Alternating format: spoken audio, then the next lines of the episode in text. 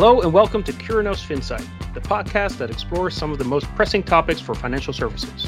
Insights that help you navigate today and anticipate tomorrow.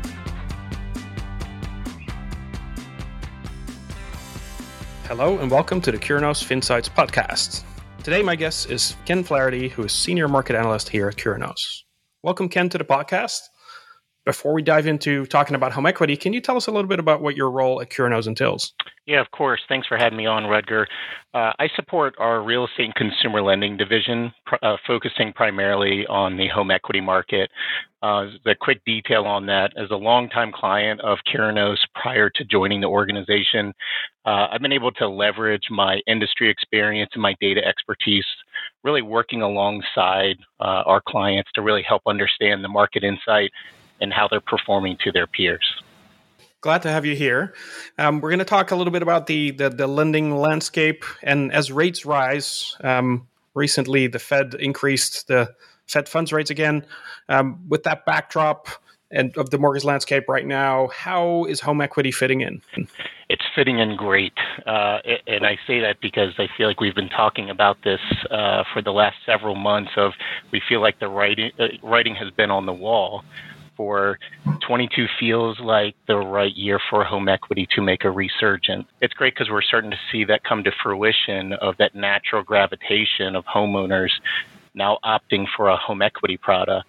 And it feels right because customers are making the right choice of what we feel is if you're going to tap into the equity in your home, equity is a, a, fantastic product and it has been for years, but it's not only that, it's making the right choice of what's the correct finance vehicle. And we think about the millions and millions of homeowners that uh, took advantage of the recent rate environment uh, are locked into a two or three percent mortgage. You know, r- rates are certainly aren't there now. They're they're preserving that first and now looking towards those alternative products like a home equity product to meet their cash out needs. Yeah, so Curinos has been saying for months that home equity was likely to make a comeback as rates are rising. So w- what have you seen yet to date? What are what are the numbers? So believe it or not, uh, it, it's really not that hard to make up uh, for some lost volume uh, in from prior months and prior years, just because home equity has really taken a backseat uh, given the, the mortgage rate environment uh, over the last two years. Uh, but for Q1 uh, of 22, uh, both volume and unit counts, um, volume is up over 40%. And that's a huge, huge number. We're now seeing home equity default to almost 80% of cash out transactions are home equity products. And now the mortgage is the product that's taking that back seat, as I mentioned before, of more of that natural gravitation of this just makes sense for me as a homeowner to not touch a first mortgage or not redo that process of mortgage cash out and take more of a junior lien position and tap into a home equity product. So seeing some really, really big numbers. And again, that's just for Q1. We're, we're really excited to see what happens in the data over the next couple of months.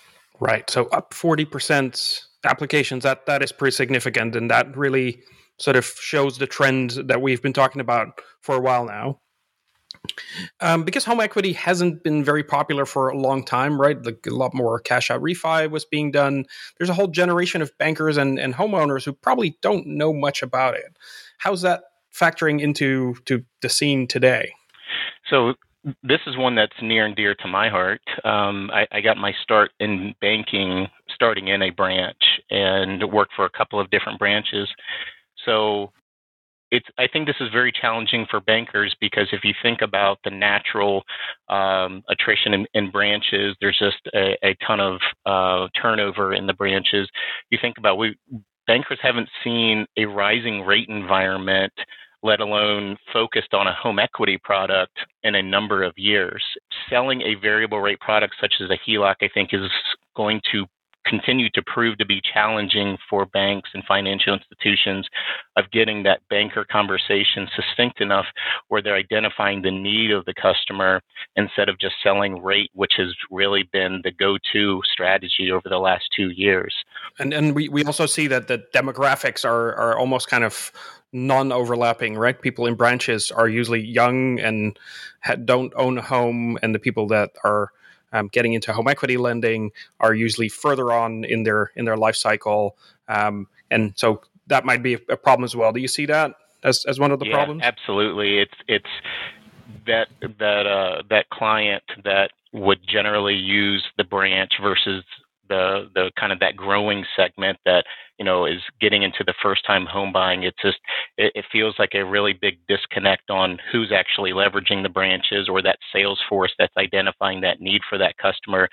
To answer your other question though as far as the generation uh, of homeowners of that may not have ever used a home equity we're not sure if we've seen the true impact of that yet given the vast majority of homeowners are still in that older age demographic.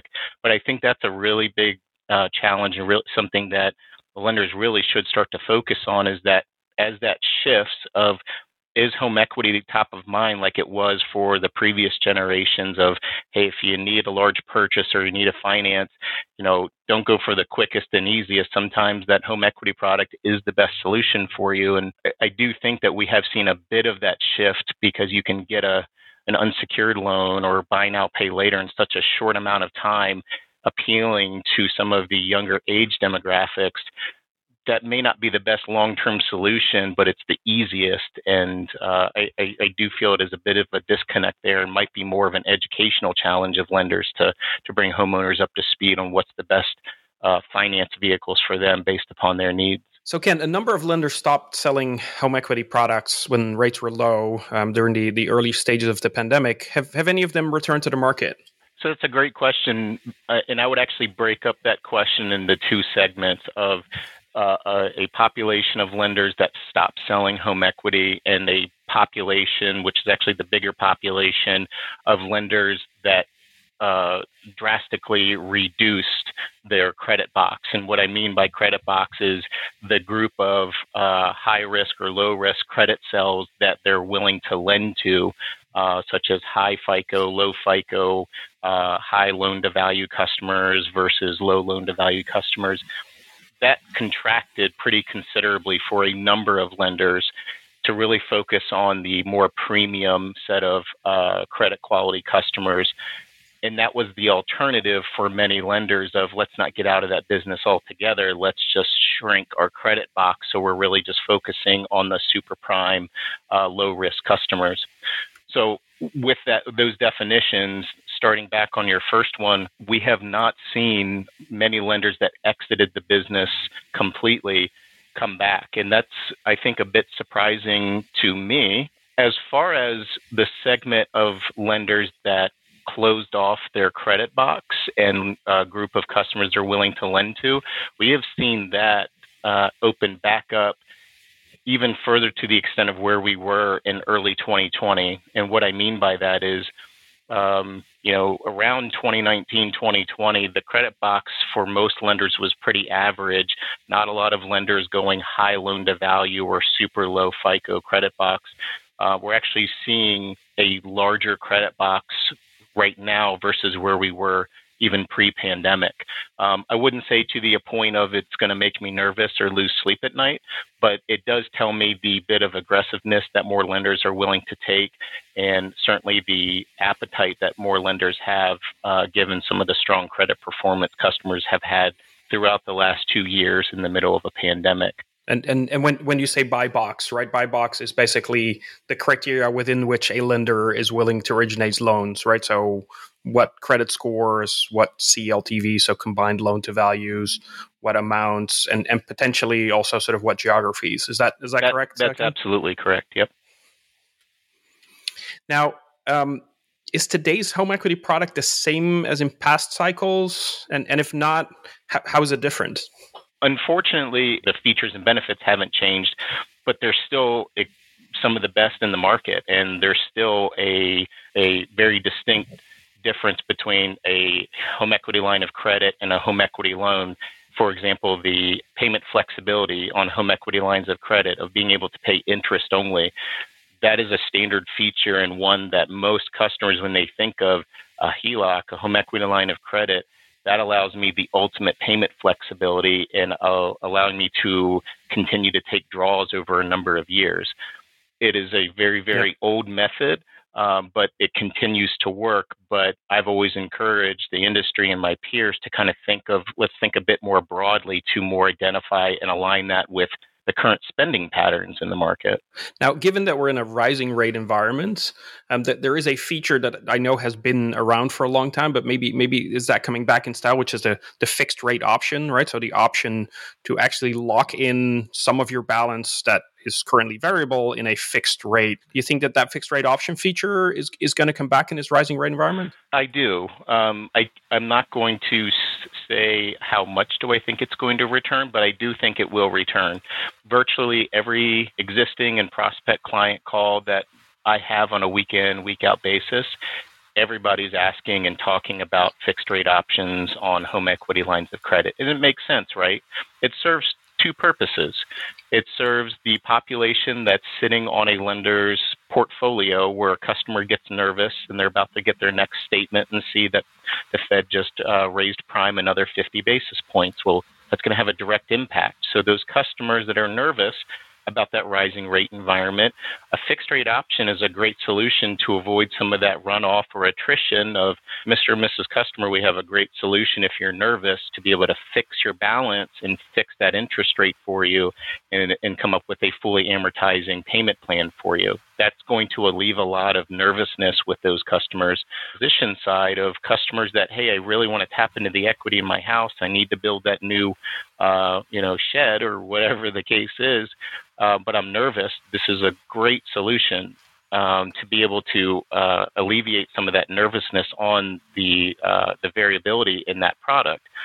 But all that said, everyone's talking about it. We have yet to see lenders do it with any sort of volume, and I think that's mainly because uh, fixed rates or fixed rate options are really for a very very select scenario, a very select group of uh, customers so I think it is more of a proposal on having the option to alleviate customers' concerns, but how many actually execute on it might be a completely different story. No, that makes uh, that makes sense.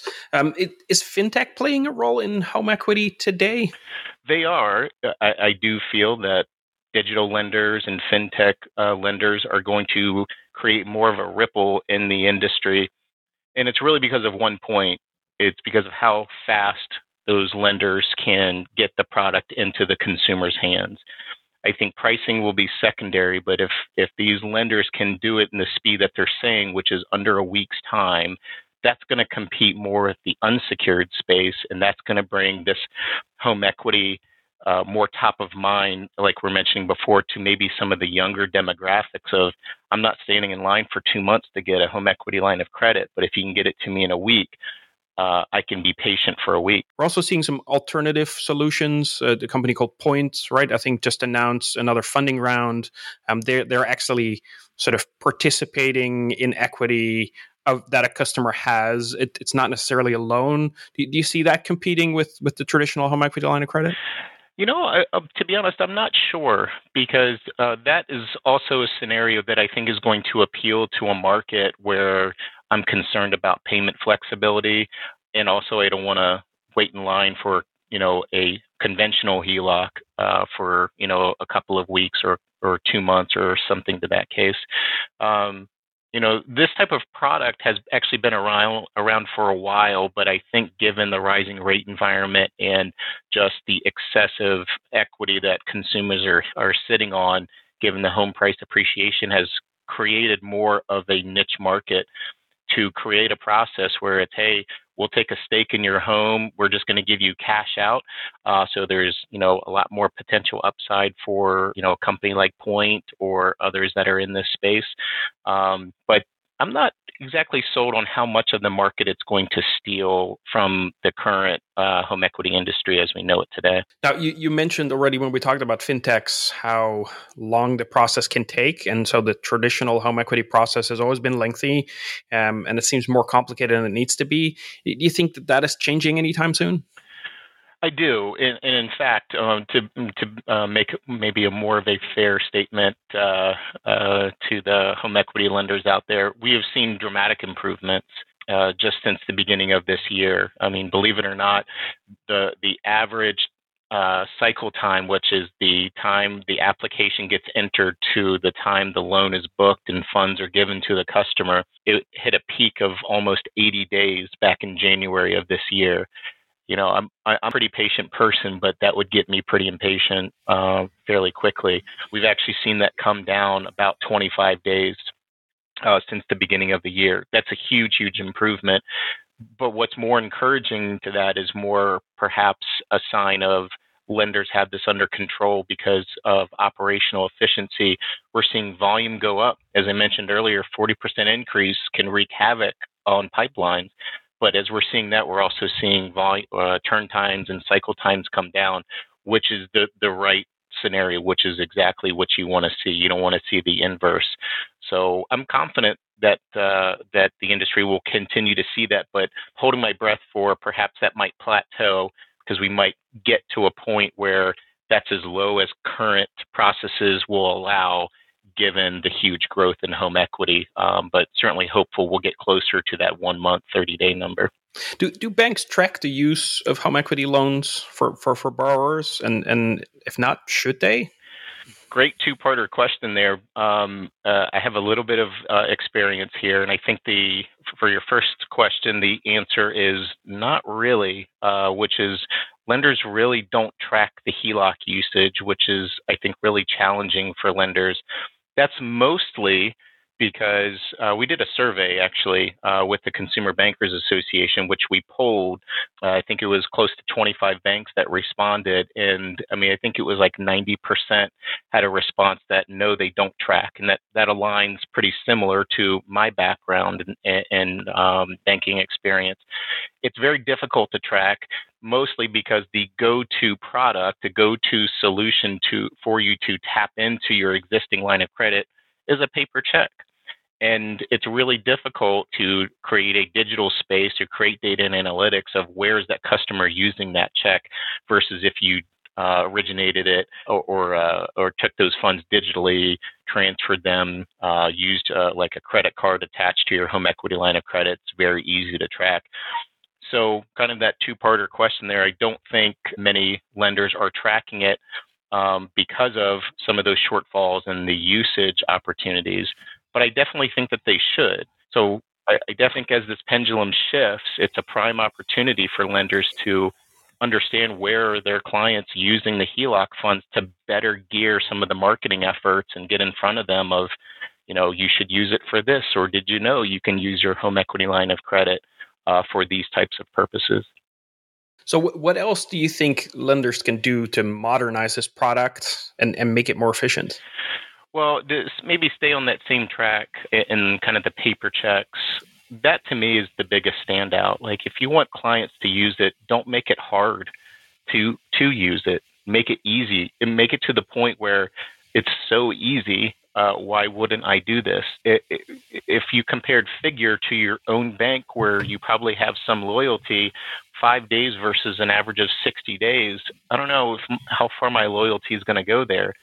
Um, it's just so easy through a, a process that a fintech has. Compare that to the usage availability and the usage types if I have an opportunity just to uh, transfer the funds uh, online, use a HELOC credit card and just swipe it and it's done, it's on my credit card, super easy versus the majority of lenders only offer a check. Um, and by the way, if you write that check for more than a certain amount, you may not be able to use your phone to deposit that check. You might actually uh, have to drive somewhere and deposit that check somewhere, which in the grand scheme of things really isn't difficult. But um, we live in a society where uh, we're impatient and driving somewhere to do something seems very inconvenient, even to myself included in that mix. So I think that's the biggest opportunity for modernization for uh, financial institutions. Just make it easy and make it almost a no-brainer for customers to think about it. If I have a need, this is how I can get it the easiest and the quickest. Yeah, one one thing that I can tell from my personal experience, and I won't mention who who my home equity line of credit is with. Uh, the challenge that I have is that within my online banking uh, or my mobile app, I am not even able to move funds. I'm able to move funds from my checking to my savings and from my savings to my checking, but I actually need to write myself that paper check to actually move money from my home equity line of credit to my checking account, um, which can be quite quite cumbersome when you're trying to pay a contractor or someone that's just delivering windows or countertops. So, in that sense, that is certainly something where there could be some improvements made. Now, finally, we're asking each guest what is a term or acronym or lingo that you would like to retire completely that is overused or misused well, maybe to think back on our question on our uh, our topic earlier on just the product itself. We call it a HELOC. Uh, I know a, a, few institutions call it a PCL, personal credit line or personal line of credit. Um, I think to perhaps help with that modernization is get out of that HELOC terminology or PCL terminology. Oh, admittedly, not the most creative person in the world, didn't take a role in marketing, but perhaps of a modernization of how, what can we call this so it resonates with more homeowners, resonates with more consumers of if you need to tap into it, tapping into my HELOC might seem a little outdated or kind of unknown if you don't know what a HELOC is or a PCL. Uh, so perhaps a, a, way for banks to help modernize that to appeal to a larger audience and know exactly what the product is and the power in which it can uh, grant them uh, within an instant. Yeah, that that certainly uh, could use an overhaul. The word HELOC it is very uh, bank centric. So maybe renovate now, pay later. Maybe uh, that could be something like that they could uh, that they could use. Um, again, I'm also not in marketing, so we'll see. we'll let the marketers think about what a better term is. But obviously, your point point is well taken to make it more customer centric. So thank you, Ken, for joining us today. And as always, we have a FinSight fact that the 2022 home equity volume is on track to do about 80 billion dollars. Last time the industry saw $80 billion in volume was in 2019, which is when prime rate averaged 5% in a decreasing rate environment. I'm Rutger Van Faassen, and this has been the Curinos FinSights podcast, helping you navigate today and anticipate tomorrow. As always, thank you to our Curinos FinSights team. Robin Seidel is our Director of Thought Leadership, editing and production by our Senior Designer Adrian Cohen, Project management by our marketing communications manager, Megan Brissett. Music is by Vision Studios. I'm your host, Rutger Van Faassen. You can find more insights at curinos.com. Please subscribe and review wherever you listen to podcasts.